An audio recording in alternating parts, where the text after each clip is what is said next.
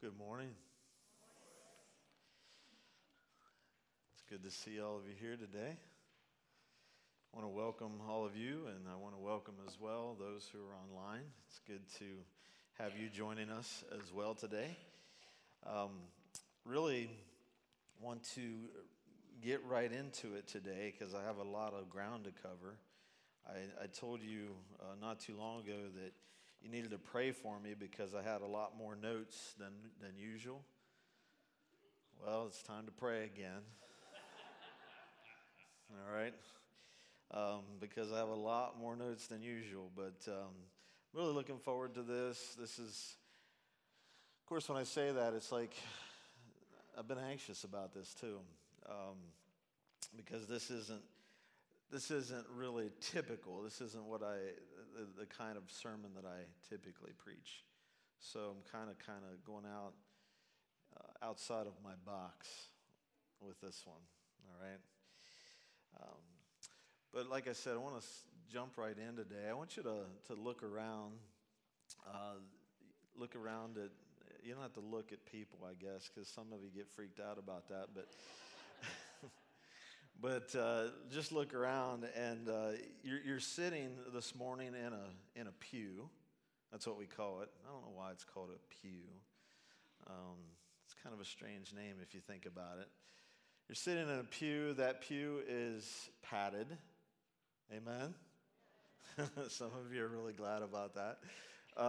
It's a certain color. And if you look at the pew and you look at the carpet, I don't know what color it is. I'm colorblind. It looks reddish. Is that right? All right. That's yay me. So you're sitting in a reddish looking pew. I look at the carpet. It looks gray. I'm batting 1,000 here. All right. And they match. They match gray and red. I love gray and red. I love scarlet and gray. Yeah, right on, right on. So we have some brick in here, and you know, we have lighting. Some of the lighting's hanging from the ceiling. Some of the lighting is against the walls. Some of the lighting is accenting things like the cross. The stage, center stage, so that you all are kind of focused on what is going on the stage in the center. You think, what in the world is he talking about? There's design to this, right?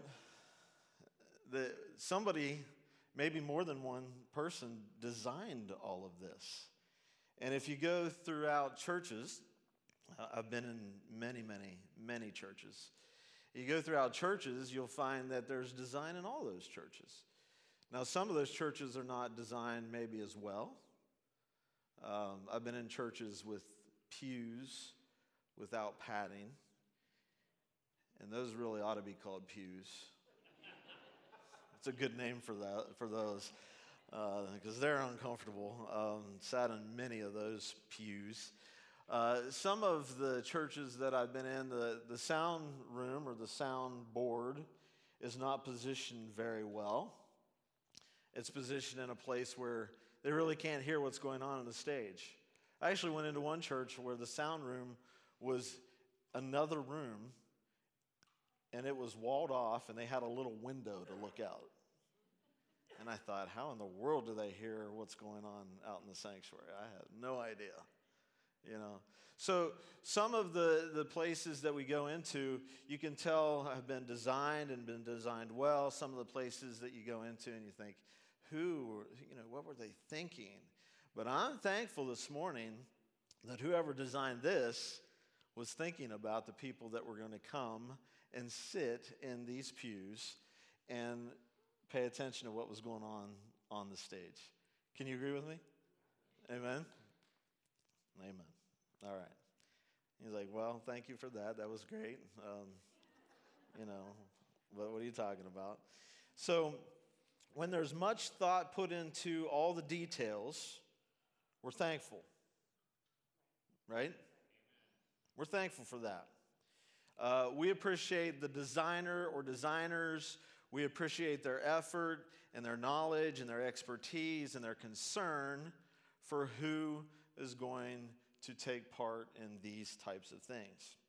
Now, I'm talking about how when things are present in life that are detailed and intricate and obviously designed, intelligent thinking tells us that there was a designer behind such things. Can we agree with that? Makes sense, doesn't it? It's just good common sense to believe that. And so the more complex something is, okay, so the more complex a design, the more we realize that there was a very intelligent designer, okay? So someone, and I'm not downplaying the intelligence of someone who designed such a room as this, because there's intelligence there. But if you compare this to our soundboard, okay? We have a soundboard. It has all these slides on it, all these knobs, all these lights. There's so many little things to, and someone designed that board who had a really intelligent idea and way of thinking about how that board needed to be designed so that they could play with volumes and bring volumes up and down and pitches and all kinds of things that would help the sound to be exactly the way that the sound should be. Now, there's a lot of intelligence that goes into something like that, right? Does that make sense? I'm going to say that like probably a lot today. Does that make sense? And when I say that, you guys say yes or no. That doesn't make any sense, all right? Because I want you to be honest with me. All right, so the more complex something is, the more we believe it had to come from a designer, an engineer, a technician, an architect, all right? Things with amazing detail that have chemical balance and physics and timing and structure and engineering cannot just randomly be thrown into a bucket and shaken, and out pops a design that is beautiful and working and systematic. So if I actually brought an object lesson with me today. That's unusual. I don't do that a lot. I'm going to try to do that more, okay? I actually thought about bringing a big whiteboard up here and drawing stick figures.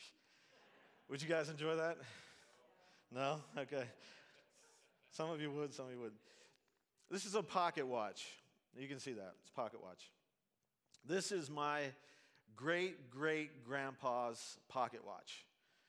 Grandpa Charles Blackburn. Actually, I wasn't really named after him, but my dad was named after him. So we share the same name, Charles. But Charles Blackburn was in the Civil War. He was actually in the Civil War. He marched with General Sherman. So there is a ton of history with this watch, like a ton of history. Actually, the chain on this watch it has this medallion on it from the Grand Army of the Republic. Some of you know what that means. There's so much history in this watch. Now, let's just say, and I would never do this, I wouldn't harm this watch because this watch means so much to me. I don't know how much it's worth. I don't really care because it's worth a ton to me, like in my heart, okay? But let's just say that I would disassemble this watch into all the pieces parts, the casing, the hands, the face, all the little mechanisms, everything. I just took it all apart. And I took all those little pieces, every little piece that is made up in this watch, and I put it in a shoebox, all right? And I took that shoebox, I put a lid on it, and I'm going to set it down. And I took that shoebox and I shook it. I shook that shoebox for 30 days. And I took that shoebox and I shook it for 30 days and I took the lid off. Would out pop a watch? Just parts, right? Okay. So what if I shook it for 300 days? I shook it for 300 days, take the lid off. Do I have a watch yet? Right. What if I shook it for, and there's no way I could do this, but what if I shook it for 30,000 days? Still no watch? Right. Okay. Let's say, because we're pretending here, okay? We're just pretending. Let's say that I took all those pieces, put it in a shoebox, put the lid on the shoebox, and I shook this shoebox for 30 million years. I told you, we're just pretending, you know? I shook it for 30 million years, okay? All right? And follow me on this. I shook it for 30 million years, and I take the lid off, and out pops a watch. Like I said, we're pretending, okay? Because we know that it wouldn't happen, but let's pretend that out pops the watch, okay? And someone would say, see, I told you that if you give it enough time, that it can happen. And I would say to them, where did the parts come from? You get me? You see where I'm going? Yeah. See, there's this great book, and actually it's on the way. I just ordered it. I think it's arriving today at my house. But I've read about it. I've heard about it. I've been recommended this book by a lot of people that I trust. And that book is called I Don't Have Enough Faith to Be an Atheist. All right? I don't have enough faith to be an atheist. And the gist of the book is that to be an atheist, you have to believe a lot of disproven, nonsensical stuff happened to produce all that we know and see today. But there is an explanation of the existence of everything we see. And in some circles, it's called intelligent design. And really, that's another way of saying God the Creator. There's a great scripture that probably most people know because it's the first scripture in the Bible, and I'm going to read it to you. It's Genesis chapter 1, verse 1. In the beginning, God created what? The heavens and the earth. Everything, right? He created it all. The ensuing verses, if you go through Genesis 1, the ensuing verses declare what that meant for each day of the week of creation. And how each day of the week of creation, God created something different. We're actually going to kind of go there a little bit later as we get into this. So our Word of God says that everything that was and is was created by God. Now, atheists, they don't believe that. Many of them believe that everything came from this primordial soup.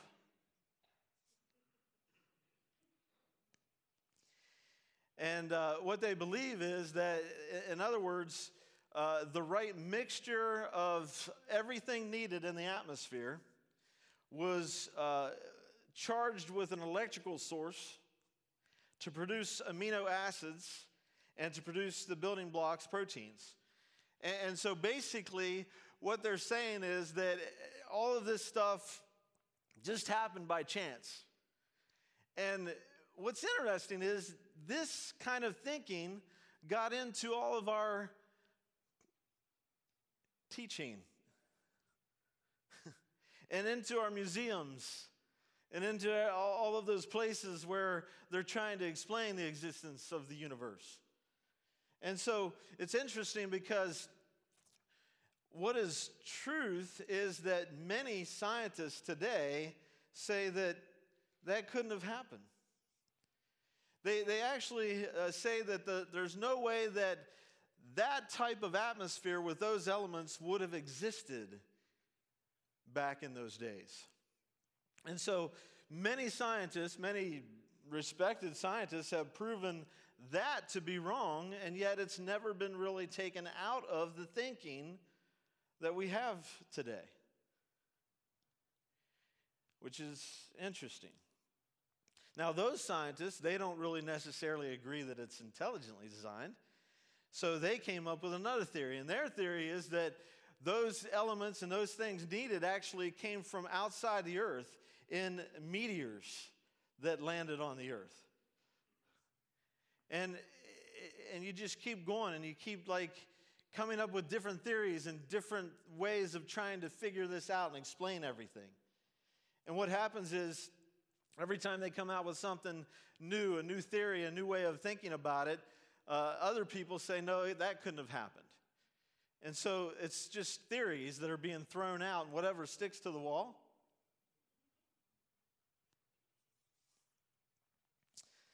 There was a man by the name of Charles Darwin. You ever heard of him?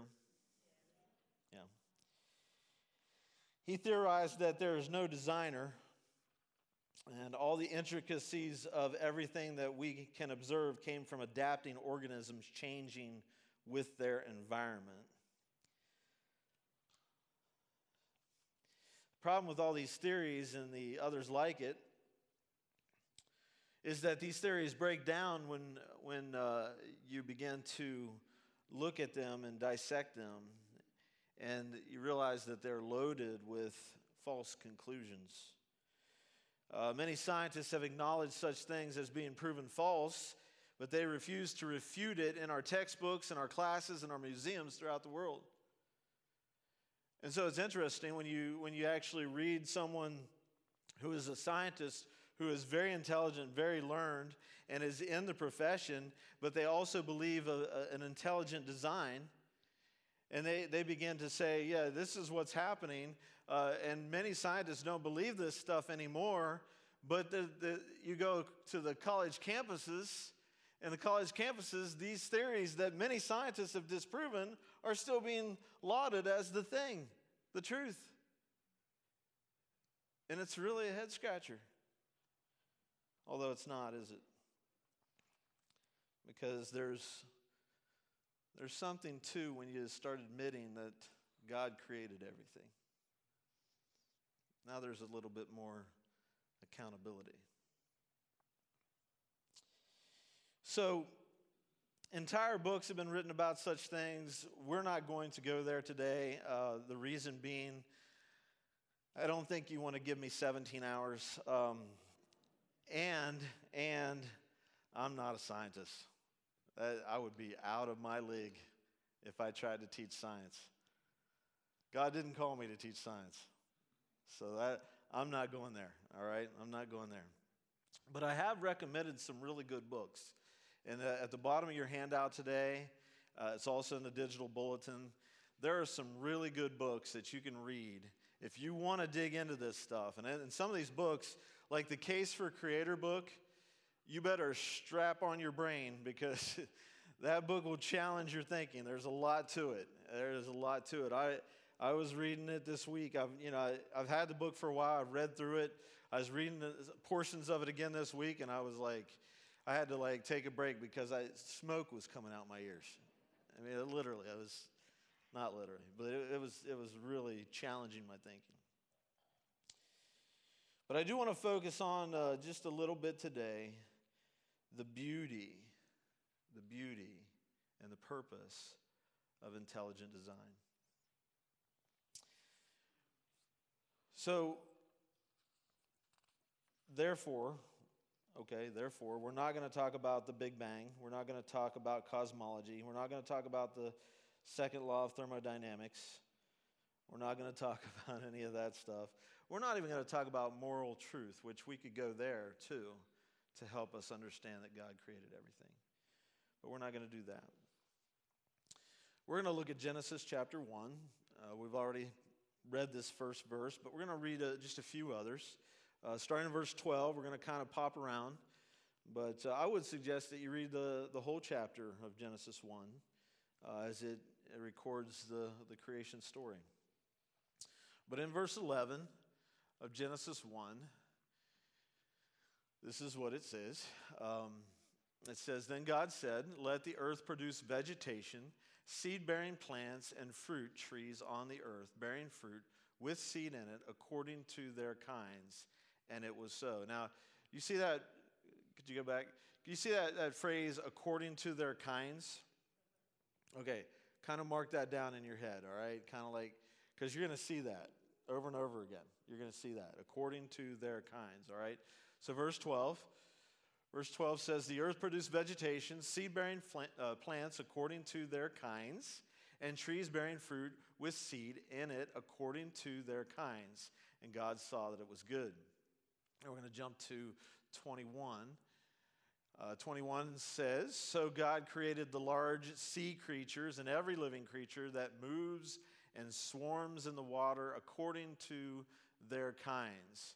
He also created every winged creature according to its kind. And God saw that it was good. Jumping down now to 24. Then God said, let the earth produce living creatures according to their kinds, livestock creatures that crawl, and the wildlife of the earth according to their kinds. And it was so. And then verse 25, so God made the wildlife of the earth according to their kinds, the livestock according to their kinds, and all the creatures that crawl on the ground according to their kinds. And God saw that it was good. Say that with me, according to their kinds. You know, when I read the Word of God, there's something that kind of jumps out at me. When God puts something in His Word, He puts it there for a reason. And it was almost like God knew when He inspired Moses to write these words. It's almost like God knew that there was going to be question about, hey, did this kind transform into this kind? It's almost like God knew that. I think He did. I think He already knew that. And so He had Moses write this. And as He had Moses write this, he had him write again and again, according to its kind. God created according to its kind. And I think that's pretty neat. I think it's very obvious that God, the great creator, the great designer, the great engineer, the great architect, however you want to refer to Him, I believe that it's pretty clear that He had a plan for each and everything that He created. Everything that He created. The universe is so incredibly fine-tuned. All of this fine-tuning assures the existence of our universe and the appearance of biological life. I want to say that again because I believe that's really an important part of what we're trying to grasp today.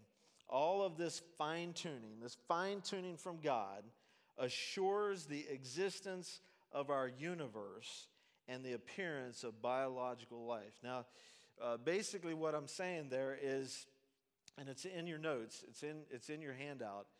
Our galaxy possesses a particular shape, size, mass, density, and location that allows life to emerge. Our solar system is also fine-tuned for the existence of life. Our sun's location in the galaxy, its size, its mass, and nature are perfectly life-permitting. Earth is also fine-tuned with a particular atmosphere, terrestrial crust, size, tilt, distance from the sun, and an existence of a moon that is also a perfect distance from the earth. All of these things are perfect. All of these things are perfectly designed to permit life. And if one of these things were not exactly the way that they are, it wouldn't permit life. Catastrophe would happen. Just a simple thing like the distance of the moon. If the moon was closer, then we would have tides that would cover land completely. It's really incredible when you start to think about it and dig into it. God designed this place perfectly. His intelligence designed everything perfectly to permit life on this planet. Amen. All of that allows life to emerge. So these layers of fine-tuning are explained in really only two possible ways. One is by chance. And when you investigate that way, when you investigate the idea of all of this happening by chance, the improbability of all of that occurring by chance is an explanation that is possible. It's possible, but it's not reasonable. Okay? It's not reasonable. The other is that there is a cosmic fine-tuner who we know as God. And God is fine-tuned this universe to a place, to a position where it permits life. And his His fingerprint, God's fingerprint, is all over creation. All over creation. So let me give you one example of this morning. This is where I was going to draw a stick figure, okay? So those of you who want me to draw stick figures, you can imagine me doing this. Those of you who don't, you're safe. But so I want to talk to you just a little bit about a giraffe. You didn't expect that, did you? That wasn't what you thought I was going to say. Giraffes are huge, right? I mean, they're huge. They're massively tall. Average like 18 feet tall. And what makes them tall? Right, their neck. Their neck is huge. You know, you go up to like their chest, and they're already pretty tall because they have long legs. But then they have this massively long neck, and this neck is just huge. And so, when you think about the heart that a giraffe needs to pump blood to its head, it needs a really big heart. Now, you can look this up. Seriously, you can look this up. You can Google it. A giraffe has like a 2-foot-long heart. Like the heart of a giraffe is like 2 feet long, like huge, okay? There's a reason for that. It's got to pump blood a long ways. And so it's pumping blood clear up the neck to its head. And so the problem is the heart is so big and so powerful that when it bends its long neck to position its head to water, to drink, the powerful heart that it has is pumping too much blood to its brain to handle. Okay? You understand that? It makes sense? And so that increase in blood pressure in its head is more than enough to burst the blood vessels in its brain and kill it automatically, because it bends down and that heart's just thrusting blood down to its head, and it's enough to kill a giraffe right away. Valves in the arteries of the neck, though, this is where we see God's design come into play, okay? Valves in the arteries of the neck begin to close when the giraffe starts to lower its head. As the giraffe gets its head lowered, the blood from its heart is shunted under the brain into a group of vessels similar to a sponge. This is unique to the giraffe. The other animals don't have this, okay? This is the design of a giraffe. A giraffe is designed this way so that when it lowers its head to get a drink, it won't die. It seems simple, but it's this beautiful design, this complex design. Okay? The brain of the giraffe is preserved as the powerful surge of blood gently expands this sponge beneath it. This is amazing, but there's even more to it, okay? So think about this. So this sponge is preventing much of the blood from entering the brain. So the brain doesn't have a whole lot of blood. It has enough, but it doesn't have a whole lot of blood as the giraffe is bending down to get the water. Let me ask you a question. Have you ever been laying on the couch and got up too quickly? All of us have, right? What happens? Yeah, you're like, oh, well, you get lightheaded, right? You get a little lightheaded? That's happened to me, I know. So this giraffe with the very little blood in its brain is bending low to get a drink. And it's like it gets up from the couch, okay? So what would easily happen with the giraffe if there wasn't contingencies built in is that here comes a lion, you know, he hears a lion roar and he lifts his head and he passes out. Right? But no, that's not how God designed the giraffe. It raises its head quickly, but instead of passing out because of the restricted blood flow, the arterial valves open, the sponge squeezes its oxygenated blood into the brain, the veins open going down the neck containing valves which close to help level out the blood pressure quickly, and the giraffe is up and running without becoming lion lunch.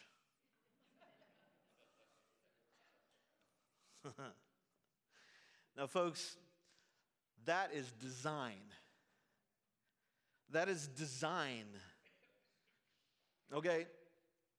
There's no way for that to evolve. There is no way for that to evolve. And just to get just a tiny bit scientific, not even, I don't even understand this really well, but I've read this, okay? That complex information that is used to create that body structure of the giraffe comes from DNA, which is information.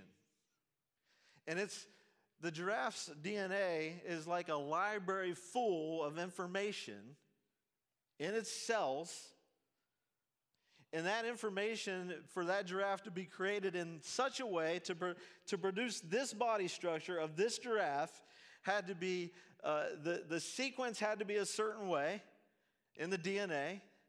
It had to be bent a certain way so that the DNA, the RNA, the amino acids, the proteins, all of that came together to produce this body structure of this giraffe that was perfectly designed to be able to bend its head, take a drink, get up and run without passing out, without dying. That is design. That is design.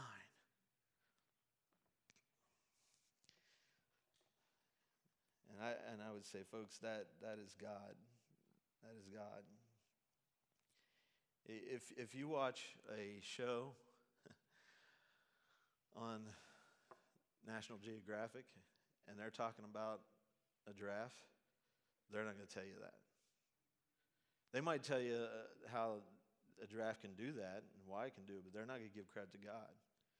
But I can sit and watch that show and say, thank you, Lord. God, you are so good. You are so amazing.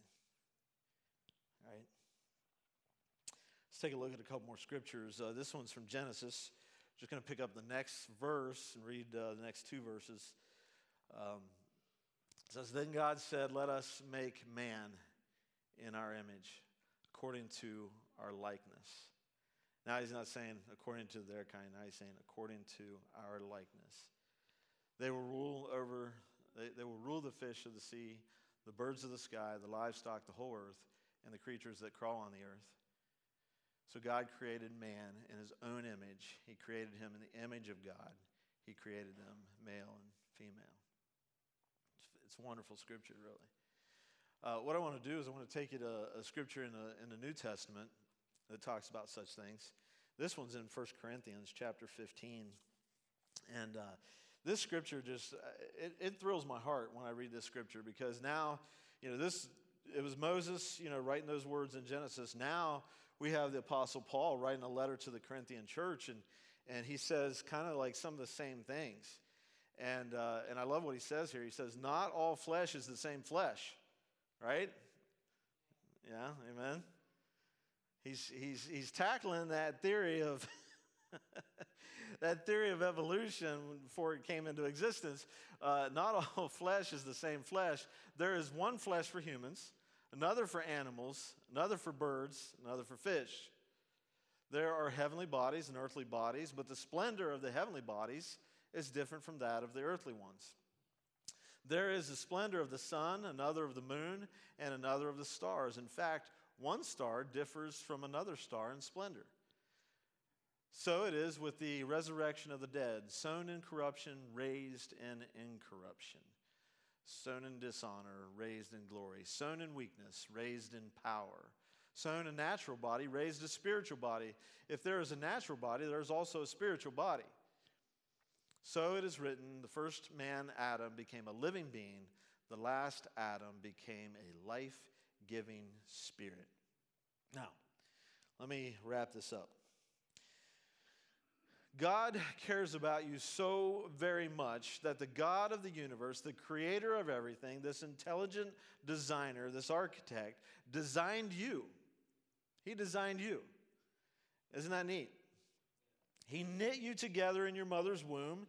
He designed you. He designed all of the information in your DNA. He put all of that information of DNA within you. The information that he placed in your cells determines the color of your hair, the color of your skin, the shape of your face, the distance of your eyes from one another, the color of your eyes. He informed yourselves for your height. I wish you would have told mine to get a little higher. Your bone structure. He gave you your smell, your laugh, your smile, your personality. He gave you all of that in your DNA. He placed in you your living soul. And here's the greatest news with that information. Because of all of those things, God loves you. You are his creation. You have a creator that loves you so much that he cares about the fine details of you. The intricacies of what makes you you. He cares about the details of your life. And so if he cares about the details of the cells that are within your body that informed your body structure to make you who you are, don't you think then that he cares about all the details of your life as you're living your life in this world? You say, well, he doesn't really care about this or about that. He cares about all the details of your life. All the details of your life. You are the apex, the zenith, the best of everything he designed. He has made you to abide with him. He has created you to be with him forever. God designed and created this vast universe with planets and stars and solar systems and sunsets and sunrises and oceans and mountains and every kind of bird and every kind of animal. But it was you that he said, let us make man in our image, in our likeness. And as amazing as a draft may be, it was you that he specifically designed to be with him forever. It was you that he breathed the breath of life in and gave a life-giving spirit, a soul that would be eternal. Now, it was because of you, that last verse that we read, it refers to that last Adam. Who was that last Adam? Starts with J, ends with Jesus, right?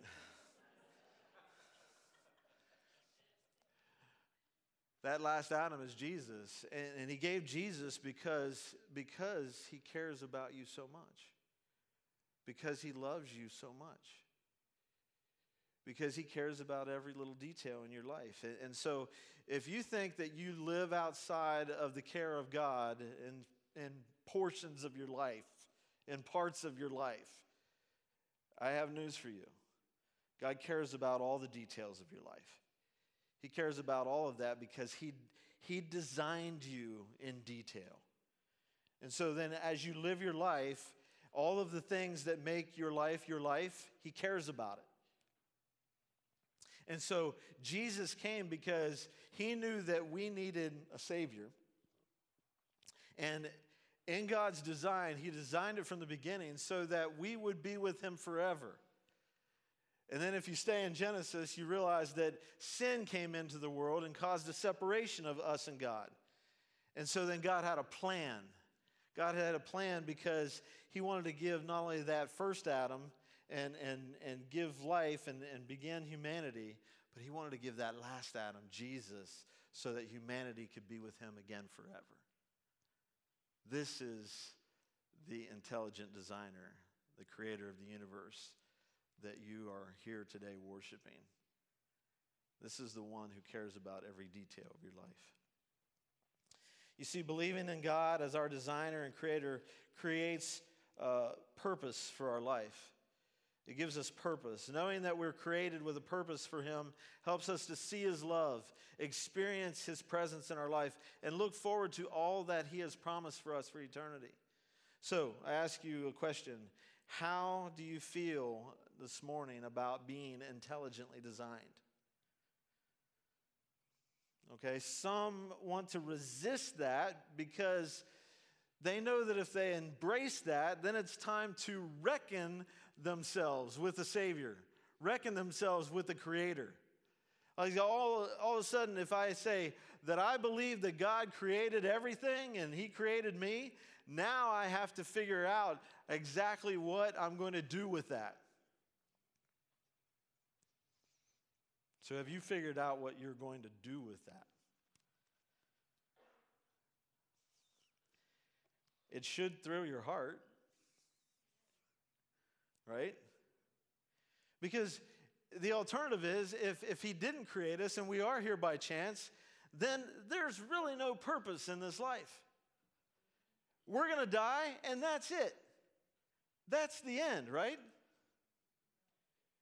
But when we begin to understand and believe and trust that he is the creator of everything, now we know that when we die, he has a plan for us.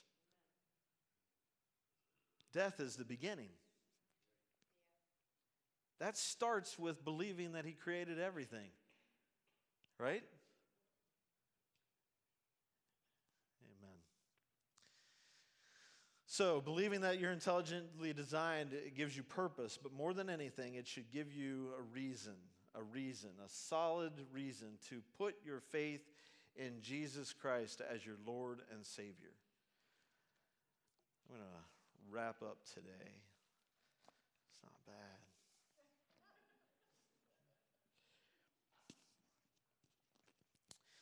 I want to wrap up today by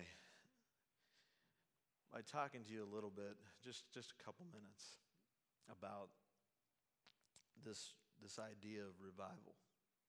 It's all over the news. All over the news. And I love the fact that it is. We can read about it.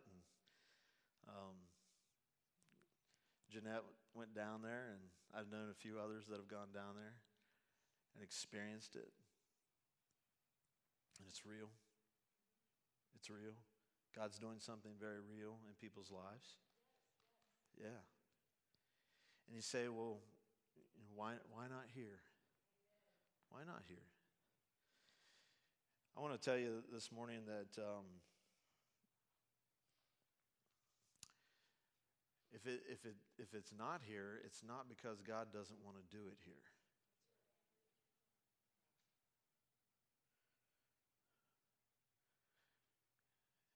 If it's not here, I believe it's because people were unwilling for it to be here. So I want to encourage you to begin to pray that God will revive us. Right here. Right here.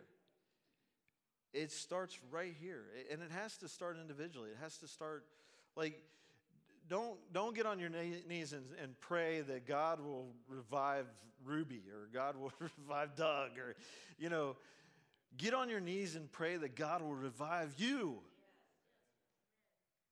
And if he does that and he does that in someone else who's praying that same thing and he does it in another person, all of a sudden we'll begin to see the Spirit of God move and do some things that we haven't seen for a while, maybe in our lifetime.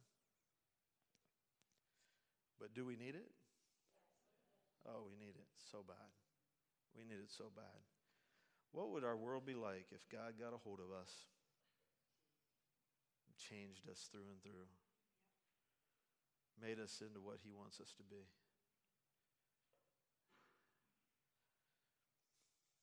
Amen. I believe that starts with acknowledging him for who he is. Our Creator, our Lord, and our Savior. Amen. Pray with me. Lord God, as we bow before you and just really, we stand in awe of you, Lord, for many reasons. We'd like to say that the biggest reason is because we see a giraffe and we begin to understand the design of such a great animal and what you did and how you did that. That's amazing. Or we could say a sunset or a sunrise. Or we could say the grandeur of the mountains or the ocean. There's a lot of things that we could look at, Lord, and say that this is why we stand in awe of you. But Lord, this morning, we just want to say that we stand in awe of you, because we're amazed that the God of all the universe cared enough about us to come to this planet and live a life of free from sin and die a death on a cross, not because of his own sin, but because of ours, to pay our price so that we could be forgiven of our sins and be in a relationship with God. Thank you, Lord. That is what makes us stand in awe. We're amazed, Lord, at your love. We're amazed at your amazing grace. It's incredible, Lord, to think how much you love us. And Lord, this morning, as we've talked about your grand design, we just want to really focus on the fact that you loved us so much that you not only created us, Lord, but you made a way for us to be with you for all of eternity. Thank you, Lord Jesus, for all of this. And Lord, as we come before you tonight, or this morning, in this time of response, we just pray, Lord, that you will melt our heart, that you'll melt our heart, that you'll help us to realize, Lord, how much you love us, that we will be able to kneel before you and gladly, Lord, receive your forgiveness of our sins, receive you into our heart and life. Maybe some of us just say how much more we want of you in our life. Lord, that we would come before you in surrender and submission. Just, Lord, surrendering our life to you and just saying, Lord, fill me with your Spirit. Fill me with your Spirit. Help me to be everything that you want me to be. Revive me today. Revive my heart. Revive my mind. Change me into what you want me to be. Lord, create in me a clean heart. Renew a steadfast spirit within me. Lord, do it today, because there's no better day for it to happen. We praise you. We bless you. We thank you. We adore you. And Lord, we look forward to what you will do within us and in our lives. In Jesus' name.